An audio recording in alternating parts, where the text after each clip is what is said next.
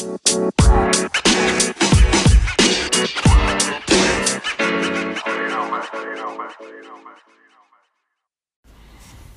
Planı Podcast'in ikinci bölümüne hoş geldiniz. Ben Can. Ben Barbaros. Evet Oyun Planı Pod hesaplarını Instagram ve Twitter üzerinden takip edebilirsiniz. İlginiz için teşekkür ederiz şimdiden. Geçen bölüm konuştuğumuz gibi bugün Mike D'Antoni'nin oyun planı ve Houston Rockets'ı konuşacağız. Uh, Barbaros sen 2017-2018 sezonunda Houston'da yaşadın ve atıyorum yanlış hatırlamıyorsam 15-20 maça gitme şansı buldun. Sence Mike D'Antoni'nin saha içinde yaptırdıkları ve herkesten farklı yaptırdığı göze çarpan şeyler ne? Yani dediğin gibi ben 17-18 2017-2018 sezonunda daha yakından takip etme fırsatı buldum.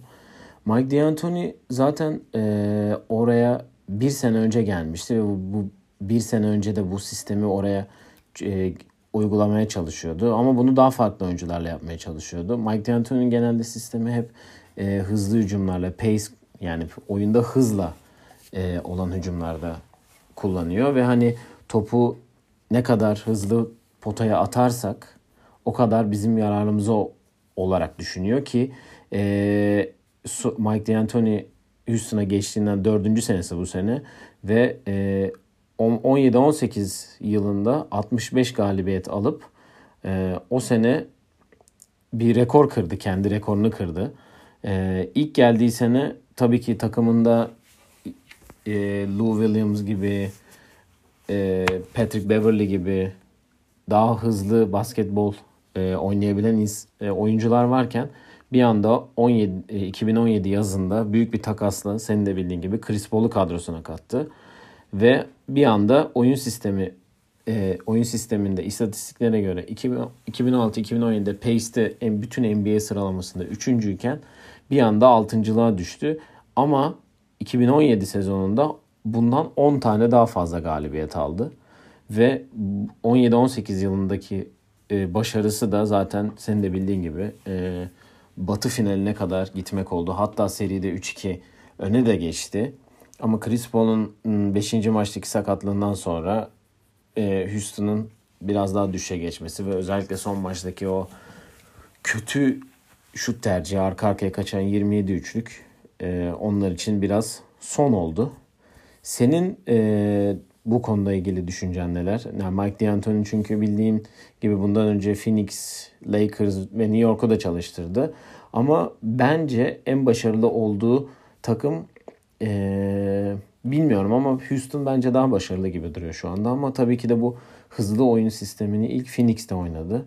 Sen Phoenix dönemiyle ilgili neler söyleyebilirsin? Çünkü sen de hani Steve Nash'le olan e, bağını daha da Amare Stoudemire gibi daha hani daha değişik bir kadroyla neler yaptığını daha çok bilen birisin. Sen neler söyleyeceksin Phoenix hakkında? Ya ben e, ya bu konuya karar verdiğimizde e, Steve Nash Amare özellikle bu Quentin Richards ve Darius Miles'ın podcastine çıktılar. Onları tekrardan dinledim. Daha önce dinlemiştim.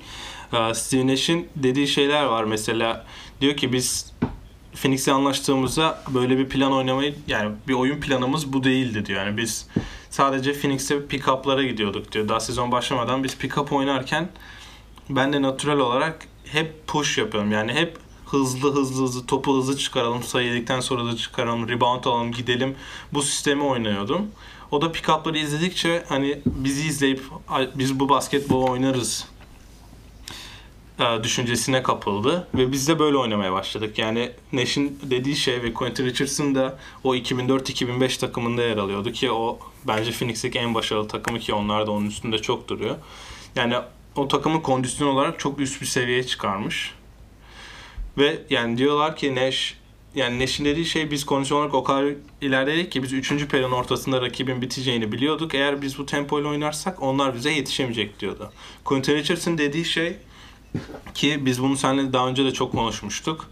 Bu e, rebound alındıktan sonra iki forvetin direkt köşeye yerleşmesi ki zaten PJ Tucker köşelerden en çok isabet bulan oyuncu o da değişik bir istatistik. Yani PJ Tucker, PJ Tucker gibi az sayı atan birinin köşelerden lider olması. E, Mike D'Antoni asistanı Phil Weber hem New York hem Phoenix'te hem de New York'ta da birlikte çalıştı. Phil Weber her idmanda Özellikle Quentin Richardson anlatıyor çünkü o şutör olduğu için. Quentin Richardson ve diğer forvetleri köşede tutuyormuş. Mesela rebound alınıyormuş. Nash topla gelirken bağırarak onları önüne çağırıyormuş ve atıyorum tepeden roll oynandığında formalarından tutup hareket etmemelerini sağlıyormuş. Çünkü Quentin Richardson diyor ki ben kolejdeyken hep putback dunklar yapıyordum. Hep ucum reboundu kovalıyordum ya da biraz içeri giriyordum ki hani kendi sayımı çıkarayım diye. Ama Phil Weber beni idmanlarda full formamdan tutup köşeye yerleştirdi. Ve biz de bunu öğrenerek köşeden üçlük atmaya başladık diyor. Ki o takımda Joe Johnson da vardı. Backup, backup bir numara oynuyordu. Yani o takımda bu zaten Nash'in ilk MVP olduğu sene. 15 sayı 11 asist ortalama yaptı. Yani 5 kişi çift taneli sayılarla oynuyor. Amare, Sean Merrin, Joe Johnson, Steve Nash ve Quentin Richardson. Quentin Richardson 15 sayı ve herkesi üstü. Jim Jim Jackson da 9 sayıyla oynuyor. Yani bu zaten Nash'in neden MVP olduğunu göstergesi. Zaten o sene 62 galibiyet de alınmış ve hani hem pace'te hem offensive rating'de hem de ligde en çok sayı atan birinci takımlar. Böyle de bir durum da var zaten. Onların sıkıntısı yani yaşadığı sıkıntı Nash diyor ki biz yani biz 62 galibiyet almaya öyle planımız yoktu. Ama biz bu oyuna oturdukça biraz hani önceden bir devrim yapmaya başladık. Ama playofflarda da San Antonio ile eşleştiler. Ki hatırla Nash'in yaralı evet. olduğu maç. Nash 4-1 yenilmişler o seride. Nash'in yaralandığı maç Nash diyor ki biz o maçta San Antonio'nun sistemini oynadık ve kaybettik. Bizim asıl amacımız onların sistemini oynayıp değil, onları bizim sistemine yönlendirip atıyorum Tim Duncan'ı 25 pozisyon daha fazla oynatmamız gerekiyordu. Çünkü biz zaten çok fazla pozisyon oynayan takımdık. Ama biz onların level'ını düşerek biz o seriyi kaybettik. Zaten ondan sonra da o takım da aldı. Quentin Richardson başka yere gitti ve hani zaten Shaq'i falan aldılar. Sonra hani Mike D'Antoni'nin istediği takım olmadı. Yani 2006-2007'de de aslında 61 galibiyetlik bir e, sezonu var yine. E, bu sefer Steve Nash, Sean yanında. Bu sefer ekleme olarak Boris Dia, Raja Bell ve Jalen Rose gibi e, takviyeleri de var. O sene yine San Antonio'ya eğleniyorlar. Zaten hani e, ben sen hani PJ Tucker örneğini verdiğinde e, PJ Tucker ilk e, Houston'a geldiği zaman 2017-2018 sezonunda 6 sayı 5 rebound ortalama ile oynayıp %37 ile üçlük atıyormuş. Ee, geçen sene 7 sayı 5 rebound e, ve yüzde yine 37 ile atıyormuş. Bu sene 9.9 sayı 6 rebound ve 1.4 asist ortalamasıyla oynayıp %45 ile üçlük atıyormuş. Yani hani benim o sene gördüğüm şey genelde hani o sene tabii ki kadroda e, Trevor Ariza gibi e, Luke Mbahumute gibi daha da şutör olabilen hani daha da şut katkısı olabilen çünkü Trevor benimseyen oyuncular var. Gerçekten. Bence. Aynen öyle. Hani daha çok savunma yap hani savunma yapıp hani sadece bu işi üçlük Zaten Eric Gordon gibi bir silah var.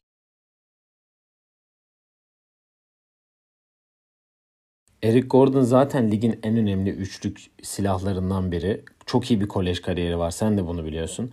Hani e, böyle bir silah olup zaten o sene sezon ortası Gerald Green'i kadroya eklediler. Oralı oralı olduğu için çok da sevilen biri. Hani tercih olarak Gerald Green böyle çok hani kim ki Gerald Green falan gibi düşünsene o sene verdiği katkı gerçekten çok önemli. Çünkü dediğim gibi o sene Chris Paul gibi de bir silah varken hem Harden hem Chris Paul topu aldığı gibi ileri bakıp Ariza, Eric Gordon, PJ Tucker sağda olduğu zaman Luka Mbamute ile Gerald Green de aynı katkıyı verip e, köşelere koşup bu üçlükleri yollayıp ve böyle başarılı oldular ki 65 galibiyet almak Golden State'in e, gerçekten çok iyi bir sezon e, geçirdiği zamanda 65 galibiyet almak onun için çok büyük bir şanstı. Zaten Harden'a da MVP ödüllüğünü getirdi. Hani e, en büyük sorunu ki şöyle bir şey de vardı.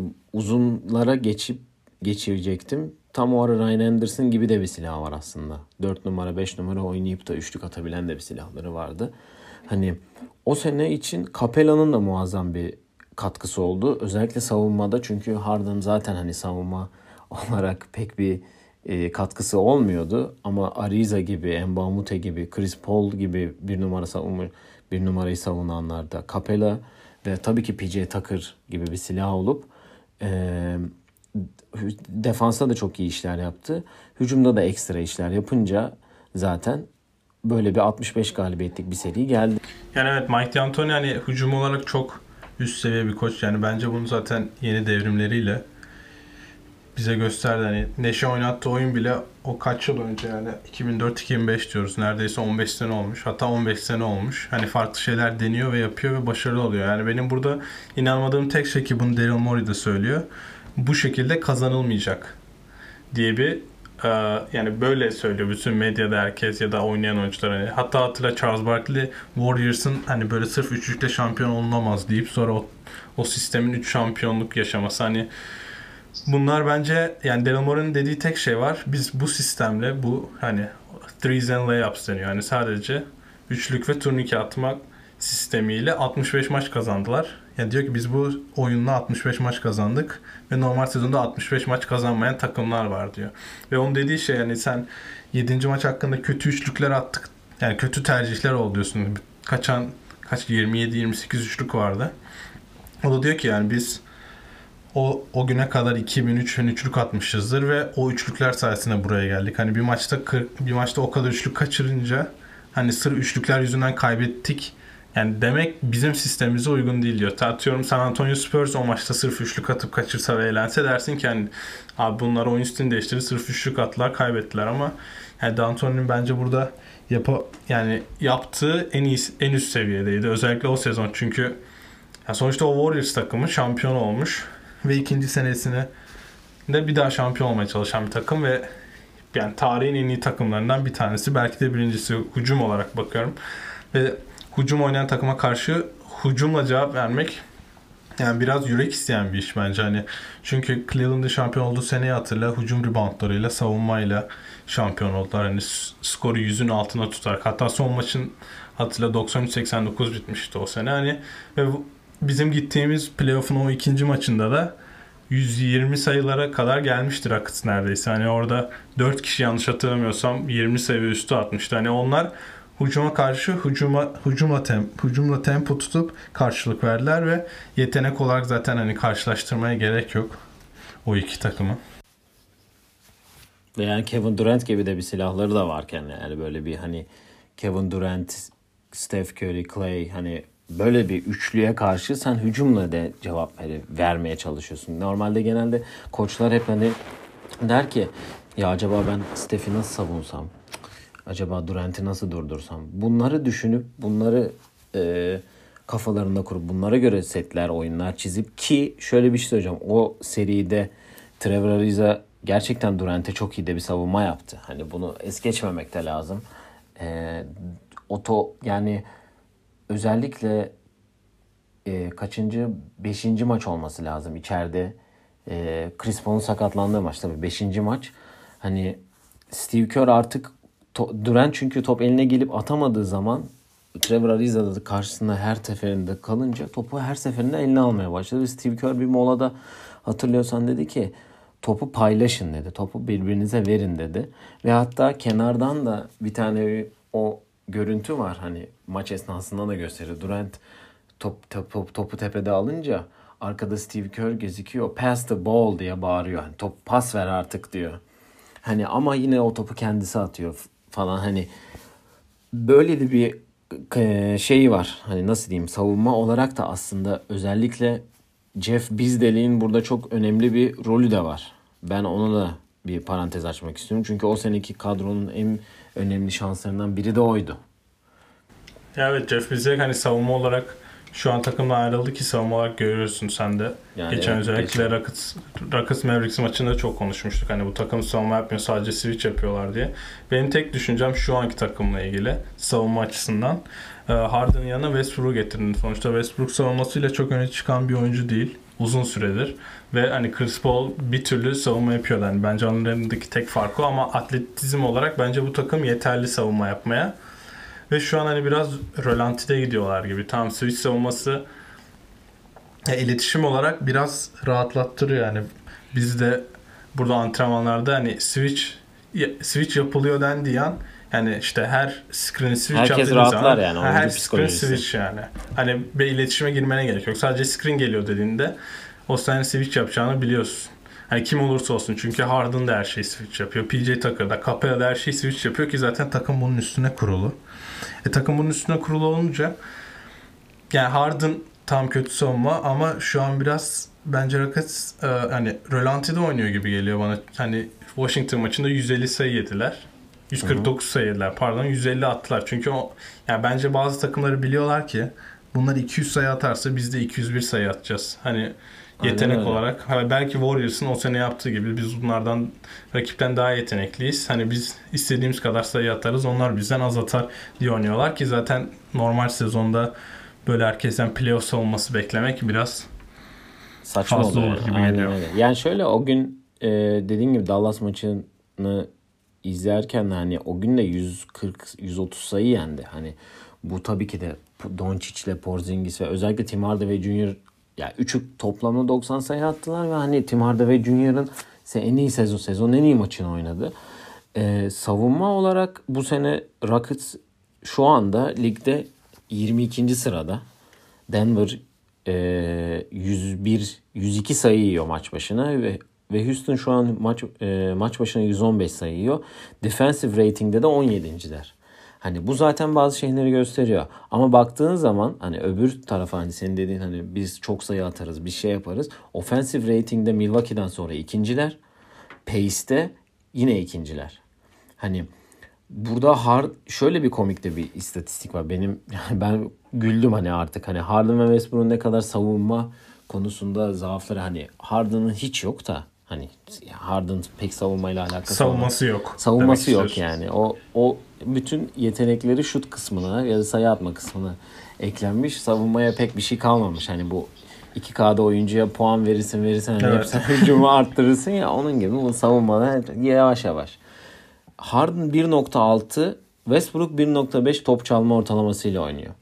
Geçen sene Westbrook Paul George ile oynarken ikisi bir ara yani uzun bir süre hatta ligin e, top çalmada 1 ve 2 1 ve 2'siydi ve o sene, geçen sene de hatırla Oklahoma arka arkaya maçları kazandıkça seri yaptıkça hani 10 maça kadar bir serisi olmuştu yanlış hatırlamıyorsam.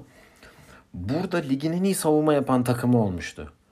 Ama sonra öyle bir düşüşe geçildi ki arka arkaya 3-4 maç 140 sayı yenmeye başlandı. Yine dediğin gibi bu işe şey yaptı. Bu işe döndü olay. Hani biz daha fazla sayı atarız. Burada işte her şey değişti. Yani zaten hani defans anlamında yani Harden'la Westbrook'u bir köşeye koyarsak Capella, PJ Tucker ki bu switch işi PJ Tucker'ın da efiş, savunmadaki efficiency'sini düşürüyor. Çünkü zaten PJ Tucker yani PJ Tucker çok iyi savunma yapabilen. Hani gerçekten hani geçen hafta senin Marcus Smart Marcus Smart'ı anlattığında hani benim acaba küçük bir PJ Tucker mı dediğimizde hani sen dedin ya Marcus yani PJ Tucker herkesin arkasında durabilecek evet. biri oyuncu diye. Öyle. Yani. Ya bence PJ Tucker'ı yani Switch'te e, negatif yazılıyor dediğin şey yani, yani switch yapıyorsan atıyorum PJ Tucker Durant'ı tutacak Brooklyn'e karşı oynanırken sonra e, switch yapılacağını bildiği için Durant atıyorum Jared Allen'ı screen'e çağıracak ve Capella'nın üstünde kalacak ve hani bitti yani o pozisyon PJ Tucker belki Durant'in karşısına bir daha belki yardım savunmasına gelecek ama zaten burada amaç birebir zayıf rakibi yakalamak. E, zayıf rakibi yakaladığında da istediğin şutu yaratabiliyorsun. Tabi Durant çok ekstra bir örnek ama hani, hani bunu LeBron da yapıyor. Yani bunu herkes yapabiliyor. Ve sen PJ Tucker karşından kaldırdığın zaman yani başkasının savunduğu zaman seni çok dararsın ki eminim kimse PJ Tucker'a karşı birebir oynamak istemez. E sen switch yaparak da bunun önünü açıyorsun. Yani switch yapıyorsun direkt zaten bizi hatırlıyorsan bizim gittiğimiz maçta da o playoff'ta durmadan Harden'ın adamına yapıyorlardı. Hı hı. Harden adamını screen'e çağırıyorlardı. Rockets'ta hep Steph'in adamını screen'e çağırıyordu. E sen switch'e zorladığın zaman boş yani boş kalmıyorsun yani zayıf savunmacıya karşı birebir oynuyorsun. Warriors'ın yaptığı tek şey onlar switch yapmayıp screen'ciye böyle biraz sarılır gibi yapıp hani Steph'in adamına tam yapışıp alttan geçmesini çok uzaktaysa diğer tarafta ise show up yapıp pası çıkartmamasını sağlıyordu. Ama Rakıs yani şu an ya öyle ya öyle yapacak bir durum da yok. Çünkü hani kötü de değiller. Yani geçen sene gibi başlamadılar sonuçta sezona ama bence bu çok sayı yemeleri de insanların gözüne çarpıyor. Hani NBA'in basketbolu sevdirmeme nedenlerinden biri Rakas'ın bazen yapmadığı savunma. Yani yapmadığı savunma var. Bazen de atılan şutlar can sıkmaya başlıyor. Hani o gün ben şimdi Dallas maçından hep örnek veriyorum. Çünkü en son hani işte geçtiğimiz e, dün Miami'yi yendi. Jimmy Butler'a Jimmy Butler oynadı. Miami hani bizim geçen hafta da övdüğümüz iyi bir yolda giden bir takım demiştik. Doğu'nun Ya orada biraz rövanş alındı Miami'ye karşı. Aynen evet. öyle hani zaten senede iki kere oynuyoruz. İlk oradaki maç büyük facia olmuştu bahsetmiştik Rockets için. Dönüşte burada Jimmy Butler oynamadı. Hani bir şey yapıldı ve bu e, aslında Rockets'a da Capela oynamadı hastalığından dolayı ki Capela'nın muazzam da bir e, bir 9 o 9 maçlık galiba e, bir pardon 10 maçlık 20 reboundluk da bir şeyi var. Hani 20 reboundluk da bir seviyesi var ve bu serisi var ve bunların hepsinde çift tane sayısı da var. Ee, şuna dönecek olursam ben hani o gün Dallas maçında bir ara fark hani hakikaten 20'lere falan çıktığında Harden'ın 13'te 1 falandı büyük ihtimal. Ve fark iyice azaldı azaldı. Burada hani 5 sayıya kadar indi hatta o gün. Hatta Westbrook bir tane boş turnike kaçırıp hani Clippers maçındaki gibi boş turnikeyi kaçırıp oradan dönüşte bir üçlük daha, bir üçlük daha hani bir hani fark yine 15'leri zaten maç bir yerden sonra koptu. Hani zaten tercih... gün 44'te 10 üçlük atılmış. Harden 15'te 2. Yani öyle yani şöyle bir şey 2018'deki son 7. maçı hatırla. Bu yüzden kaybedildi. Hani şimdi yine aynı sisteme dönüyor iş. Hani zaten şimdi savunma da yapmıyorsun. Bu şutları sokamadığın zaman batı gibi bir yerde senin bu işi ne kadar götürebilirsin? Evet normal sezon tabii ki de aldatıcı oluyor savunma olarak takımların fokuslanmasına kadar. Çünkü büyük ihtimal yani genelde şöyle oluyor. Takımlar All-Star arasından sonra daha bir e, nasıl diyeyim maçlara daha bir asılmaya başlıyorlar. Fokus oluyorlar. Zaten belli oluyor bir yerden sonra. Şubat ayı gelince kimlerin playoff yaptı, kimlerin yapamayacağı belli oluyor. Ki e, Westbrook da şut konusunda son 2-3 senedir gerçekten e, zorluk çeken bir seviyede. Hani özellikle 3 sayılarda bu çoğu kez eleştiriliyor bunu. Kendisine de söylendiği zaman hani evet bunu biliyorum bunun üstüne çalışmaya devam ediyorum. Hani gibi cevaplar da veriyor. Ee, ben ama şöyle bir şey diyeceğim. Hem Eric Gordon hem Gerald Green olmadığı bir yerde bir şutör takviyesi olabilir mi diye düşündüm hep. Hani evet Ben McLemore, Daniel House, e, bu sene Austin Rivers yani ya Daniel House geçen sene de vardı. Hani Ben McLemore, Daniel House ve Austin Rivers bench'ten gelip ne kadar katkı verir? Ne kadar şut katkısı verir? Hani yani Daniel House 3 3 arasında daha iyi atar. Hani sav ya zaten öyle oluyor yani. Hani %44 zaten, ile atıyor Daniel House ki çok iyi bir yüzde. Bence de kesinlikle öyle.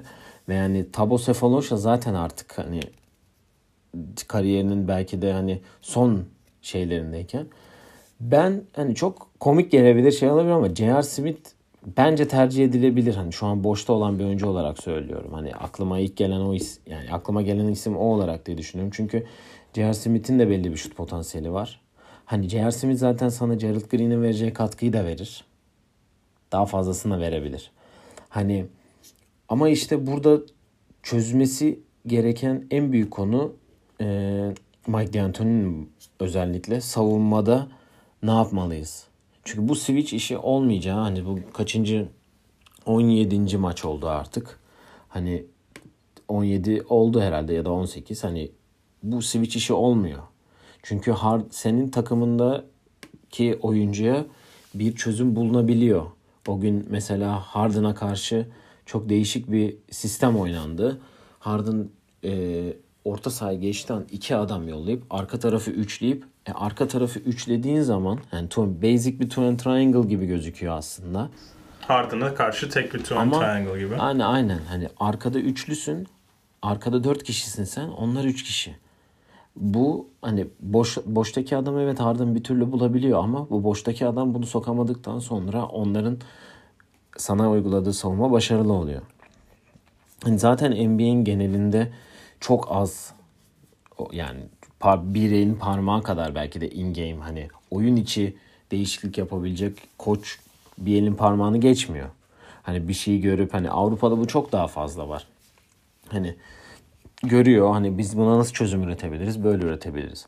Ama işte Mike D'Antoni'nin de bu nasıl diyeyim inat mı denir? Hani böyle olacaksa bu takım üçlük atarak kazanacak. Öyleyse öyle. Hani öyle oynamak 2019'da artık herkes biraz ona kaydı gibi hani herkes tam biz artık üçlük atacağız. Daha fazla üçlük atan kazanıra gibi oynuyor oynuyor herkes. Mike D'Antoni zaten eleştirildiği tek nokta var o da maç içi hiç adjustment yapmaması. Bunu Steve Nash de söyledi. Mike hiç devrede oyun planı değiştirmezse de. Ki biz e, o Warriors serisinde de ilk devrede kaçıncı şutlar herkes daha da ona odaklanmıştı. Bak zaten hiç oyun stilini değiştirmiyor diye. yani hala Yani bence tek eksisi şu an o gibi ama yani savunmada bence vakti geldiğinde takımı biraz daha toparlar diye düşünüyorum ama yani bence Rockets kimle oynarsa oynasın özellikle playofflarda savunma yerine biz 150 atalım onlar 149 atsına okey olacak bir takım. Yani şöyle bir şey oldu. Ee, Ben 2017-18 sezonu ile ilgili hani bu seneyi karşılaştırınca 17-18'de sahaya çıkınca Rockets şöyle bir hava oluyordu. Ya bugün kazanırlar herhalde. Kaybederlerse şey e, sürpriz olur gibi. Böyle maçlar hani hep oynandı. E, şehirde de insanlarda da oradaki yorumcularda herkese böyle ki keza oyuncularda da öyle bir hava vardı. Ama son iki senedir geçen senede onda yani bu senede bir böyle bir hani bir bir şey var böyle o hava sanki kaybolmuş. O o havayı sanki Batı'nın Batı finali 7. maçında kaybetmişler gibi. Çünkü kendi silahlarıyla vuruldular. Atıp kaçırdılar ve yenildiler. Ve şu anda hani NBA'in üçlük olarak şu an ligde yüzde olarak 26. takımlar 33 yüzde 33 de üçlük atıyorlar. Yani gerçi Harden da çok kötü başladı sezonu yüzde olarak. Bence Yani- onun etkisi çok fazla. Çünkü en de. çok üçlük atan adamın düşük yüzdeli atınca takımın istatistiğini de tamamen etkiliyor. Yani Toronto şu an %40'la birinci sırada. Hani Harden'ın ve buna buna rağmen 37.9 sayı ortalamayla oynuyor. Hani evet belli skora ya bir, bir türlü atacak. O atacak, Westbrook atacak. Hani silahlar var ama bu bu işi çözmeleri, savunma işini çözmediğin zaman bu iş hani olmuyor ki keza Mike D'Antoni hani evet İki kere Phoenix zamanında 60 galibiyet aldı. Bir kere şimdi aldı. Geçen sene 53 maç kazanıldı. Bu sene de yine 40'larda 50'lerde maç kazanılacaktır büyük ihtimal. Ama artık şöyle bir durum var. Sen 2017-2018'de sen vardın, Golden State vardı. Doğuda LeBron'la Cleveland vardı zaten. Hani başka bir üçüncü takım, ay pardon dördüncü takım yoktu. Evet Boston vardı. Sonra Kyrie sakatlandı. Çok iyi bir playoff şeyi geçirdiler. Doğu finalinde yendiler evet. Ama şimdi baktığın zaman Toronto var. Lakers var. Clippers var. Hani Sayı çok arttı. Milwaukee var. Aynen öyle. Hani sayı o kadar artınca e, sen artık hani a yenilebilirsin hani şeyine girmeye başladı. Hani sen senden artık takımlar korkmamaya başladı.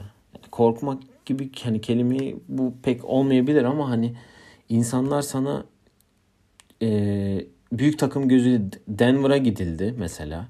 Denver hani evet ligin en az sayı yiyen takım ve gerçekten iyi bir kadroları var. Ama hani artık senin Denver'ı yenmen lazım. Çünkü senin rakibin. Evet doğru. Yani sen kendi rakiplerini yeneceksin ki onlara göz daha ve- vere, vermen gerek. Hani senin şu an bu oyunla şu an Houston dördüncü sırada. Üstündeki takımlar Lakers, Denver, Clippers. Yani bu işi nasıl çözerler? Nasıl bir şey olur? Ee, Harden Westbrook ikilisinin hani ben şu şeye de pek katılmıyorum. Harden'la Westbrook olmadı.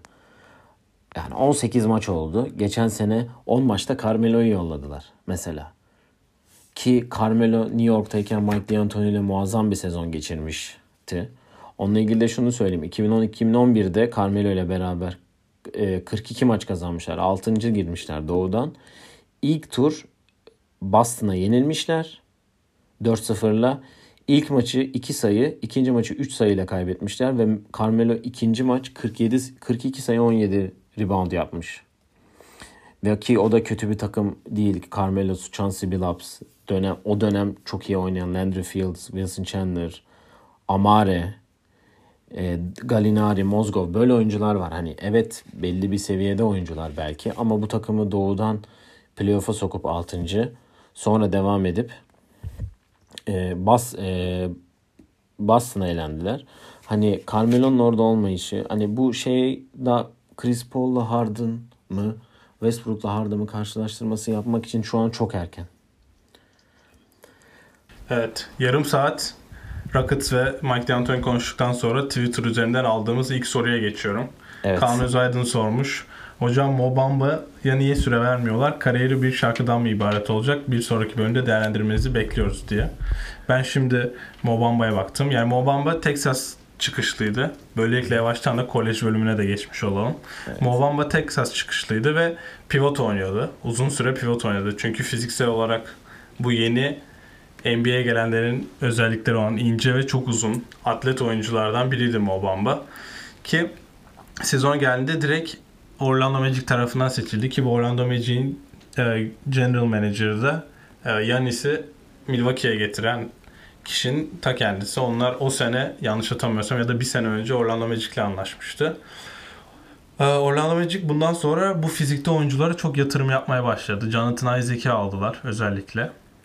Bu sene takıma Alfarik Aminu'yu katlar ki Aminu hakkında da önceki bölümde çok konuştuk zaten. Yani özellikle oynadığı takım hakkında. Ya bu sezon Mobamba 15 dakika ortalamayla oynuyor. Ancak takımda skor katkısını veren Vucevic var. Jonathan Isaac var gelişmiş olarak. Çok da geliştirdi kendisini. Aaron Gordon var ve Evan Fournier var. Hani bu dört oyuncu ana dört skorer. Ya Mobamba'nın süre alması için ne yapar hiç bilmiyorum. Çünkü Vucevic bu yaz free agent'tı. Boşta kalma ihtimali çok az. Hani biri illa alacak da All-Star olduktan sonra ama bence Orlando biz All-Star oyuncuyu kaybetmeyelim diye Vucevic'e bir kontrat daha verdiler. E geçen sene şampiyona eğlendiler sonuçta ilk turda. Hı hı. Ama yani Mobamba şu an yani nasıl süre alır ben cidden bilmiyorum. Çünkü önünde çok adam var. Ve hani Jonathan Isaac bu kadar gelişmişken Vucevic varken Bamba'yı 5'te oynatmak hani bilmiyorum olur mu? Hani Vucevic maç başına 3-4 üçlük atıyor. Okey ama %50 değil. Yani içeriden de daha iyi oynayan bir oyuncu. Yani bu yüzden Bamba ne kadar süre alabilir bilmiyorum. Takas olur mu onu hiç bilmiyorum. Çünkü biliyorsun böyle oyuncular böyle oyuncular alındığı zaman bir beklemek istiyorlar. Tam burası Markel Fultz'u aldı. Daha değişik bir olay onunki ama bence Bamba'yı biraz bekleyecekler ama yani süre olarak artar mı? Daha fazla süre alabilir mi? Cidden bilmiyorum. Alsa bile sayı katkısı ya da rebound katkısı yani bence sayılarda çok değişiklik olmaz. Jonathan Isaac böyle oynadıkça. Aaron Gordon adı takas dedikodularına geçiyor. Aaron Gordon giderse önü açılabilir diye düşünüyorum. Yani son maçına e, e, Mo Bamba'nın baktım ben. Cleveland'a karşı 5'te 5 üçlükle 15 sayıyla oynamış. Yani 4, 4 rebound, 15 sayı, 2 asist, 2 blokla oynamış. Hani 6. sıradan draft ve daha 21 yaşında. Böyle de bir durum var. Hani 21 yaşında 6. sıradan draft edildi ve hani bilmiyorum hani ne olur ne biter. Çünkü şu Orlando geçen sene playoff yapması büyük bir sürprizle karşılandı hatta hani sen de biliyorsun hani geçen sene nasıl hani e, playoff'a çıkmaları ya Batı'nın Doğu'nun tabii ki de hani daha e, alt kısımları için e, daha kolay maçlar daha kolay takımlar var diyorsa ama oraya da yine de çok fazla bir pozisyon için çok fazla takım var. Şimdi e, Terence Ross da var burada. Hani bu sene Michael Carter Williams'ı da aldılar. Keem Birch de iyi bir sezon geçiriyor ki o da Mo Bamba'nın önünde olan oyunculardan biri. Hani ne olacak göreceğiz. Ee, şöyle yapalım. Madem hani bu kadar hani Texas dedin, kolej dedin, şey dedin. Senin geçen sene geçen bölüm pardon bahsettiğin Tyrese Halliburton'dan biraz konuşalım. Senin de karşılıklı pick-up oynadığın bir oyuncu kendisi. Şu anda Iowa State'te oynuyor. 15.2 ee, sayı, 6.5 rebound ve 9.2 asistle oynayıp %49'la e, sağ içi isabetiyle oynuyor. Evet senden dinleyelim biraz. Kolej bölümümüz tamamen senin olduğu için. Koleje hemen başlamadan önce kolejde de birlikte son iki senesini birlikte geçirdiğim Sandy Cohen Maccabi ile ilk Euroleague sayılarını attığın ikisi maçla 4 sayı. Azvel'le içeride oynadılar değil mi? Evet Asvel'e karşı onu bir tebrik ederim buradan. Kendisi eminim dinlemiyordur ama olsun. Dinlese de anlayacağını zaten düşünmüyorum kendisinin. Ee, Tyrese'e geçerken e, yani Tyrese mesela Sandy'ye çok benzetiyorlar ilk geldiğinde. Ben geçen geçen sene özellikle dikkat ettim çünkü ben onu lise 3'te tanışma fırsatı buldum. Biz o zaman Green Bay'deyken ona offer vermiştik. Bizde oynaması için ve o zaman fiziksel olarak yine bunun biraz daha incesiydi. Kendisi cidden çok ince ama çok da uzun 6-5 boyunda. Kilosu benimle aynı. Ve yani oyuncu olarak Hucumda zaten topa çok iyi yön veren ama savunmada onlar e, Oshkosh North'ta oynuyordu. O zaman sadece 1-3-1 yapıyorlardı. 1-3-1'de 3'ün bir kenarında oynayıp e, skip skip pasları araya girip boş turnike kasıyordu o ara. O, o dönem öyle oynuyordu. Ama ve AU'da da çok iyi yerlerde oynadı. Cidden iyi, iyi kişilere karşı oynadı. Özellikle Jordan McKay var. West Virginia'da overtime'ın en sevdiği oyunculardan bir tanesidir o da onunla birlikte oynayınca böyle adı daha da duyulmaya başladı. E böyle olunca ben yanlış hatırlamıyorsam biz bize gelmeyeceğini onun senior senesinin başında öğrendik. Ve bizim koçlardan bir tanesi e, Nebraska ile konuşuyordu ve demişti ki yani Tyrese bize gelmiyor. Daha yukarıdan offer aldı. Hani daha yukarıdan offer bekliyor ve istiyorsanız gidin görün. Ve Nebraska sonra Tyrese'e de offer yaptı ama en sonunda Iowa State'i geçti. Iowa State'i seçti. Iowa State'i seçtikten sonra işte mezun oldu. State şampiyonu oldular Wisconsin'de. Ben özellikle orada da canlı izledim birkaç maçta. Televizyonda da vardı zaten. Öyle olunca biz o mezun olmadan birkaç hafta önce bir turnuva oluyor Wisconsin'de. Bu kolej oyuncularının ve liselilerin yani liseden mezun olacakların oynayabileceği. Onlar da bir liseli takımı yapmıştı. Jordan McKay vardı, Tyrese vardı. Iowa'ya giden bir Amerikan futbol oyuncusu da vardı. Onlar öyle oynarken orada tanışma fırsatı buldum. Biz konuşurken şey dedi ya ben Iowa State'e gideceğim. Zaten herkes biliyordu ama ilk sene beni redshirt yapacaklar fiziksel olarak eksikliğimden dolayı. Ondan sonraki senede 2-3 sene oynarım herhalde diye düşünüyordu. diye düşünüyordu o da. Ona da öyle demişlerdi. Ki fiziksel olarak yani o zaman görsen cidden kolej basketbolundaki sertlikten dolayı yani oynayamazdı diye düşünürsün ama sonra pick-up oynamaya da Green Bay'de geldiğini oynamıştık. Hani pick-up tam çok ciddi değil ama hani anlıyorsun nasıl bir oyuncu olduğunu o zaman. Geçen sene e, hani antrenmanlardan dolayı herhalde ve gösterdiği performanstan dolayı göze girdiğini düşünüyorum ki zaten oyuncu olarak ben çok beğeniyorum kendisini. Ee, en başta çok süre alarak başladı ve zaten sezon ortasında 9 Aralık'ta oynanan iç saha maçında ben onu da canlı izleme şansı olmuştum. 17 asist yaparak okul rekorunu kırdı.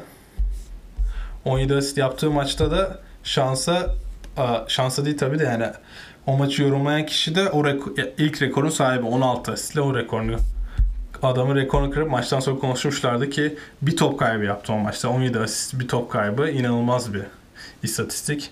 Benim en çok özelliğine en çok dikkat çeken şey bence zaten yaptığı asistlerden ve top kaybı oranı. Yani kolejde oynadığınız zaman koçlar 4 asiste bir top kaybı bekliyor.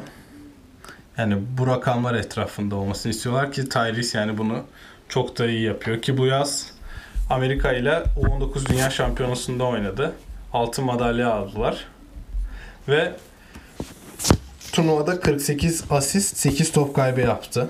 Yani inanılmaz bir rakam. Özellikle Amerika gibi bir takımda oynamak çünkü Amerika'yı biliyorsun altyapılarda, üst yapıda özellikle hani biraz rastgele oynuyorlar ki bu yazda gördük. Hani top kaybını çok umursamıyorlar ama Tyrese yani cidden hatta 16'da top çalma yapmış. Yani 8 top kaybı 16 top çalma bu yaz.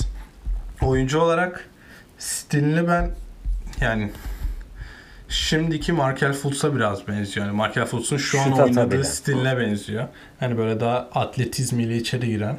Ha, şutu daha ama seven. şut stili pek benzemiyordur inşallah. Ya ş- yok yok. Ya şut stili biraz değişik zaten. Draft Express'te de Draft Express ESPN geçtikten sonra ESPN çok üstünde durmaya başladı bunun hani biraz böyle hani daha çok bayan basketbolcular omzun üstünde topu tutup bir tane daha hani iki motion'la atıyorlar ya şutlarını. Hı hı. Tyrese, Tyrese'in şutu da biraz onun gibi. Önce omzun üstünde set yapıp sonra devam ediyor üzerinden. Hani bence bunu tek tek motion'a geçirdiği zaman daha rahat eder. Özellikle özellikle üst seviyede.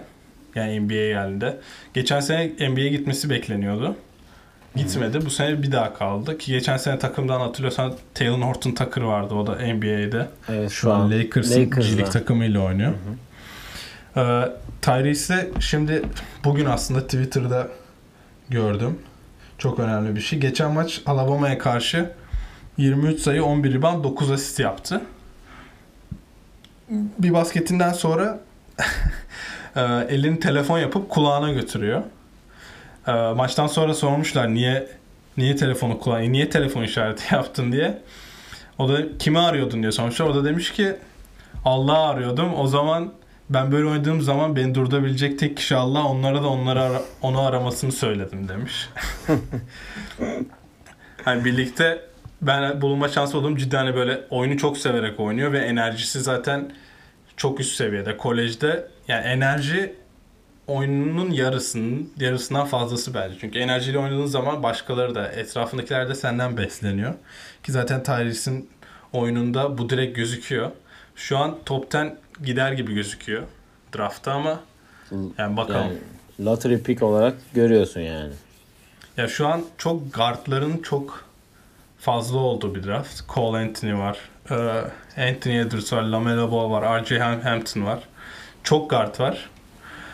Şu an üst sıralardan girebilecek ama yani bence ya R.J. Hamp- Hampton'dan daha önce seçilmesi lazım bence gösterdikleri dolayısıyla. Hani R.J. Hampton Avustralya'da oynuyor ama bence Tyrese daha üstten gider gibi gözüküyor. Çünkü bu basketbolda topu topa yön veren e, kanat oyuncusu çok önemli oluyor ki bir numara ya 1 2 3 numara çok rahatlıkla oynuyor ama NBA'de 3 numara bu fizikle biraz zor gibi.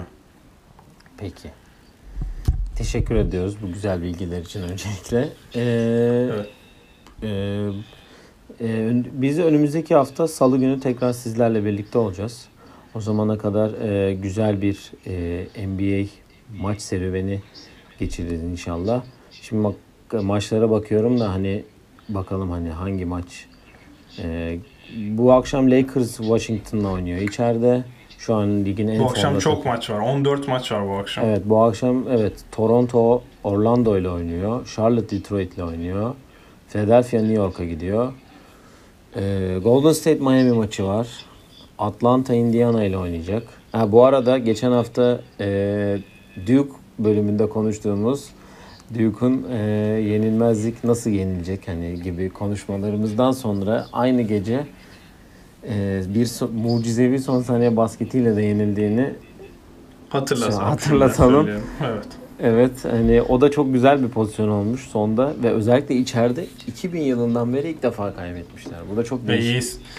ESPN yorumcuları top çalma olduktan ve e, turnike atan kişi boş turnike giderken bir molaları var ve kullanmayacaklar diyerek de inanılmaz bir yani bence pot kırmış olarak sayılıyor yani. Bomboş turnike giderken ki o Yani bir topu da elinden çıkarması o yani. pozisyonda mucize gibi yani son saniyede cidden çıkarıyor.